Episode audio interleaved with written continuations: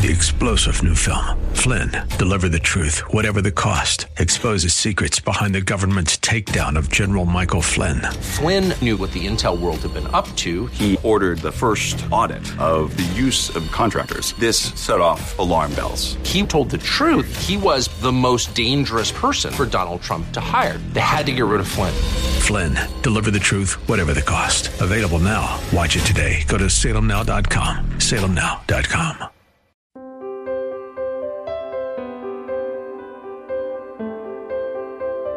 Friend, the Lord's Day is not about the day. Did you hear me? I'll pause. The Lord's Day is not about the day, it's about the Lord of the day. That's Pastor Michael Oxentenko, and this is Reaching Your Heart. Today's broadcast is the first portion of the Lord's Day and the Day of the Lord. Here at Reaching Your Heart, we believe that God answers prayer. If you need prayer, please call us today at 888 244 HOPE. That's 888 244 4673. Stay tuned at the end of today's broadcast. I'll have information on how you can attend the worship service in person if you would like. You can also attend anytime online at reachinghearts.org slash video. That's reachinghearts.org slash video. We're in the Revelation series and we're up to a message entitled The Lord's Day and the Day of the Lord. Here is our pastor teacher, Michael Oxentenko. Now, 7 Eleven is famous for having everything, isn't it? I mean, everything you need when everything else is closed.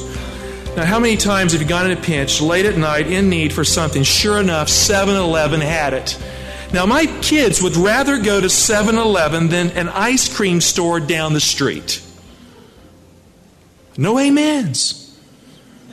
You know, they would rather have a Slurpee than a Sundae from Baskin Robbins. If they want to buy ice cream, they buy it at 7 Eleven. And as of late, if I want to buy ice cream, I buy it at 7 Eleven too. Well, it happened this week at a 7 Eleven, New Jersey. This week, Brittany C. Glanville went to a 7 Eleven to buy sausages, the heated kind. You know, the hot sausages. Now, we know sausage is unhealthy for you. The Bible calls it an unclean meat because it's unhealthy. But many folk who like these hot sausages, they go there to get them. And when she discovered that the hot dog cooker didn't have hot sausages, she went ballistic as she pondered the fact that there were no hot sausages for her, the more she pondered the fact that there were no hot sausages for her, the hotter she got pondering the thought that there were no hot sausages for her. We call that obsessive compulsive behavior. And as her feelings brewed and her anger stewed into the hot kind of anger we see in the news every day, she blew up at the store clerk right there in front of everyone. Where are my hot sausages? I came out for hot sausages. You have sinned because there should be hot sausages here, and I'm mad at you because there are no hot sausages at 7 Eleven. Now, 7 Eleven is supposed to have everything, including hot sausages. Before the clerk knew what was happening, an object whizzed into the air, and with quick reflexes, the clerk managed to deflect it before it hit his head. But that did not stop this young woman from going after him, seeking justice for depriving her of her hot sausages. She started climbing over the counter to claw the clerk to death with well sharpened fingernails. Now, lunging for the person who had wronged her, with anger in her eyes, because he had deprived her of her hot sausages, she reached out to silence her 7 Eleven adversary who had hurt her so deeply. And when the police arrived, they saved the clerk from her and they arrested her, and for a very good reason that day. But that was not the end of the ordeal with her. As they stuffed her into the back of the police car, she started kicking out the windows of the cruiser. I want hot sausages. She wanted hot sausages no matter what. So the policeman, he decided to give her what she wanted. He, he did the best to comply with her warm wishes that day. He sprayed her in the face with hot prepper spray, and she finally calmed down on her way to jail. No more clamoring for hot sausages. Now, friends, we live in a day when men and women do not know what it means to have rest in their lives. They are seeking hot sausages and they do not know how to calm down and cool down and find Christ to be peace in the life that needs rest. We live in a world where the hungry heart is crying out for spiritual hot sausages, truth that is hot on the table and tasty and zesty, and men and women everywhere are looking for truth that will bring peace and rest from the cravings of a world that has gone mad. Isn't that the kind of world we live in? people's lives today are lives that are really out of control because outward circumstances are yanking them down. Men and women strive for recognition, and when they finally get it, they die and they are quickly forgotten. We live in a generation where people don't want to wait for anything anymore. They want the future now. And if they can't have it now, they go ballistic to get it right now. Since 9 11, I have found that people are clamoring for security instead of freedom. Isn't that true? They just want to know everything's going to be okay. Take away whatever freedom you need to, but make sure life is secure, safe, sound, calm for us. The book of Revelation describes the final generation. I believe we are living in end time events today. It describes the final generation this way. Turn with me to Revelation 14, verse 11. The Bible says, And the smoke of their torment goes up forever and ever. In other words, the final generation is enamored with hot sausages. And they have no rest day or night, these worshippers of the beast and its image, and whoever receives the mark of its name.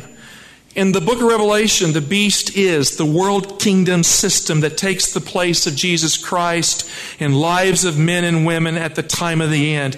People will be in restless pursuit of hot sausages, but they will not be pursuing the living Christ who brings rest for the soul.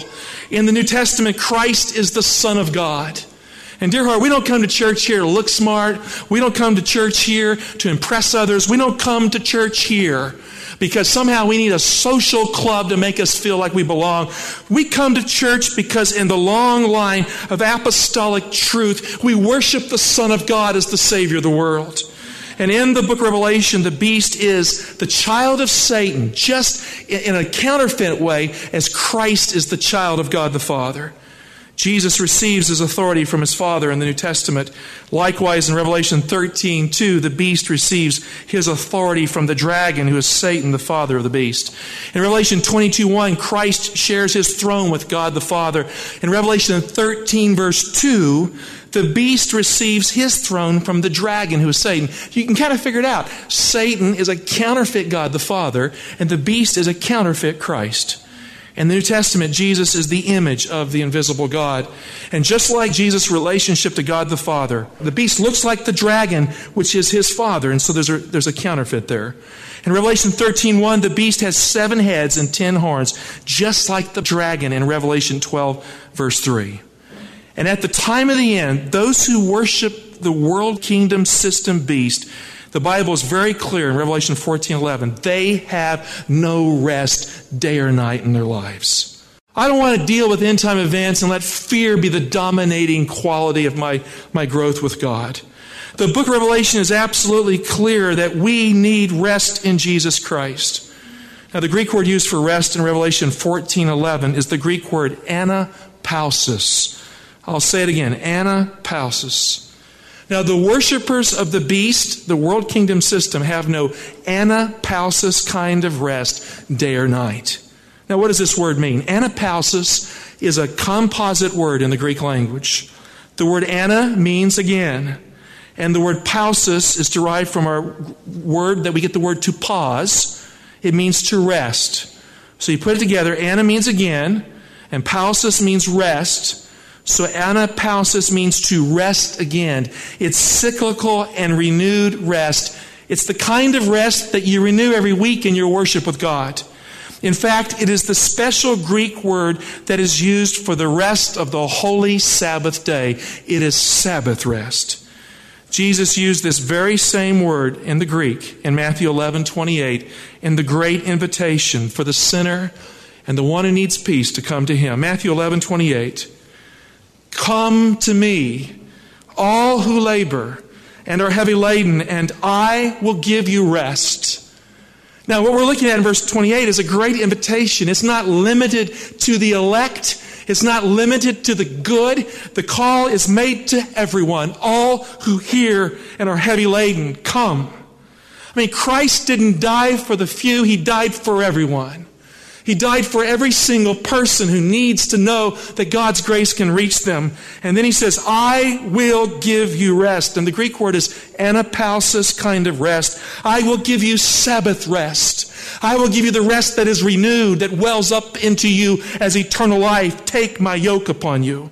and learn from me, for I am gentle and lowly in heart, and you will find rest for your souls. For my yoke is easy and my burden is light. I mean, Christ did not come into this world to beat you down and to demoralize you in your walk toward God. Christ came into this world to give you anapausis, Sabbath kind of rest. Dear heart, if you're struggling with a heavy burden, Jesus is the one who lifts the burden with a heavenly grace. If your peace is assaulted by your sins, sins that you can't get rid of, Christ is the one who receives sinners and he holds pardon for you today and he will get rid of your sins for you. If you're weary of trying to manage your future on your own, Jesus is the one who holds the future for you.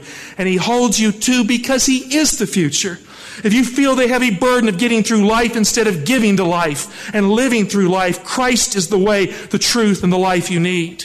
Jesus said, Come unto me, all you who are weary and heavy laden, and I will give you rest. What you could never earn by your own works what you can never achieve by trying hard, He will give to you through faith and you can receive it. What you can never achieve by raw effort, you can receive by pure grace through raw faith. Jesus has for the weary soul that which is rest for the soul and an end to the weary road. Come unto me, all you who are heavy laden, and I will give you rest. Now, the Greek word used for rest here is Sabbath rest, anapausis. And that's the kind of rest we really need in life. It's not rest right now only. It's rest today and rest that will be renewed again and again and again because Jesus is with us. Christ has anapausis kind of rest, Sabbath rest for the soul that seeks Him.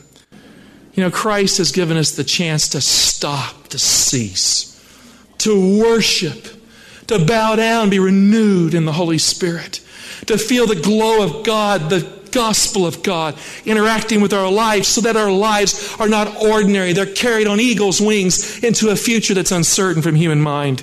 We have a rest that is in Jesus that is not manufactured by the world. Christ has what the world system beast will never have. He has anapausis kind of rest. As soon as Jesus introduces anapausis rest, Sabbath rest, renewed rest in Matthew 11, 28, immediately in Matthew 12, Jesus feeds his hungry disciples on the Sabbath day. I mean, if you're hungry spiritually and you need rest in your soul, according to the New Testament, you can be fed on the Sabbath day. And by this miracle, he's teaching his church that there is food in the house of God on the Sabbath day. Now, in Matthew 12, he drew attention to the bread of the presence that David ate when he was fleeing for his life. It was the holy bread in the holy place baked for God's presence. It was called lechem hapanim, bread of the face, bread of the presence, which meant bread from the Holy Spirit. The presence of God. It was hot bread, just baked. And the priest gave David the hot bread of the Holy Spirit's presence to him on the Sabbath day. If you want hot spiritual bread, the bread of the presence of the Holy Spirit, it comes every week on the Sabbath day. And then Jesus made this statement so there would be no doubt that everyone would know that the Sabbath day is the Lord's day. Matthew 12, 8. For the Son of Man is Lord of what? What does it say? Of the Sabbath. He, he's very clear here. No confusion. Then Jesus heals a man with a withered hand in a synagogue on the Sabbath day. Now, it was a scandal in the ancient Jewish world to heal on the Sabbath day. I mean, the idea of lifting your finger to do work for the sake of someone on the Sabbath day. And then Jesus makes it absolutely clear that the spirit of the Sabbath is the concern, the spirit of God that works for the worth of a human soul. That the Sabbath day is God's special chosen day and time to restore and uplift humanity that was created in the image of God. And on the Sabbath day, God is in the business of healing his people. You ever come to church broken? You ever go through life and you feel broken? God has appointed the Sabbath day for the healing of the human race because Jesus healed on that day. Matthew 12 12. Jesus says, Of how much more value is a man than a sheep? So it is lawful to do good on the Sabbath. Christ taught in clearest kind of terms that the Sabbath is for the healing of the human race and is absolutely lawful to heal on the Sabbath day. Now, the discussion of anapausis, cyclical kind of Sabbath rest for the soul, it ends in Matthew 12 45 with the demons who can never find rest. He starts with Jesus, who makes the great invitation to come, and I will give you rest, and it ends with demons who can never give you rest. The demons would like to have this kind of rest, but they don't and they will not because they have rejected Jesus. And you can't have Sabbath rest without the Lord of the Sabbath, who is Jesus Christ. Matthew 12 43, reading down, when the unclean spirit has gone out of a man, he passes through waterless places seeking rest. And here the Greek word is anapausis, seeking Sabbath kind of rest, but he finds none. And then he says, I will return to my house from which I came. And when he comes, he finds it empty, swept, and put in order. So what does he do? Verse 45. Then he goes and he brings with him how many demons? What does it say? I mean, when you don't want Sabbath rest in your life, when you don't want anapausis kind of rest, I mean, so the devil brings seven other spirits to take the place of God's perfect Sabbath rest, more evil than himself. And they enter and dwell there, and the last state of that man becomes worse than the first. So it shall be also with this evil generation. Dear heart, to have the kind of rest that Jesus is talking about, we have to have Jesus. That may not sound profound to you, but I'll say it again. To have the kind of rest the Bible's talking about, we have to have Jesus. I mean, Christ is the source of it. It's rooted in Him. Without Him, it doesn't happen. Jesus says, Come unto me, all you who are weary and heavy laden, and I will give you anapausis, Sabbath rest. We'll continue with today's Reaching Your Heart and Pastor Michael Oxentenko in just a moment. If you'd like to attend the worship service, I will have details on how you can do that here at the close of our broadcast today, so please stay tuned. You can always attend online at reachinghearts.org slash video. That's reachinghearts.org slash video. Many archived messages are available there for you, and you can attend the live service in streaming format at that website, reachinghearts.org slash video. Let's continue now with Pastor Michael Oxentenko in today's Reaching Your Heart. If you won't come to Jesus for this kind of rest, in the end, demons will take their place in your house. The worshippers of the beast have no rest. Matthew 12 45, seven evil spirits take over the house that has no anapausis, Jesus centered Sabbath rest. The book of Revelation teaches that at the end of time, the world will choose demons instead of Jesus. The worshippers of the beast will have no Sabbath rest, no Jesus. Friend, the Lord's day is not about the day. Did you hear me? I'll pause. The Lord's day is not about the day, it's about the Lord of the day. In a world filled with trouble, in a world gone mad with anger, the Lord's Day points to the rest that comes in Jesus and the rest that calms the soul down to receive Jesus. The Lord's Day is about the Lord of the day. St. John suffered much for Jesus. He became a pastor, lived at Ephesus, and there he took care of Mary, the blessed mother of Jesus. I have visited the church of St. John at Ephesus, and it bears witness to the truth that he was there, that this is not just dreamed up history. And John was the last disciple to die of the twelve. It was thought by some he would never die, but no, he died when the time was right. But before he died, he was persecuted off the charts for the testimony of Jesus. And according to church tradition, John was boiled in oil. Imagine that, being boiled in oil. He survived the ordeal to write the book of Revelation, but that changes you when you're persecuted like that. When they could not kill him, he was exiled to the island of Patmos by the evil emperor Domitian. He seemed an old man with no more to give. It looked like his life course had run its route. It looked like he had nothing more to offer, banished on the penal colony of the island of Patmos, to live out his days and to be ruined by circumstances. It was the time of life when the eye dims and you can't see well without glasses. And sitting beside the choppy sea with no glasses. He was seeking a way to see Jesus through the tribulation of his life. He was seeking a way to see through the fog of the end times of his life. I mean, forget the end times, it was the end times of his life.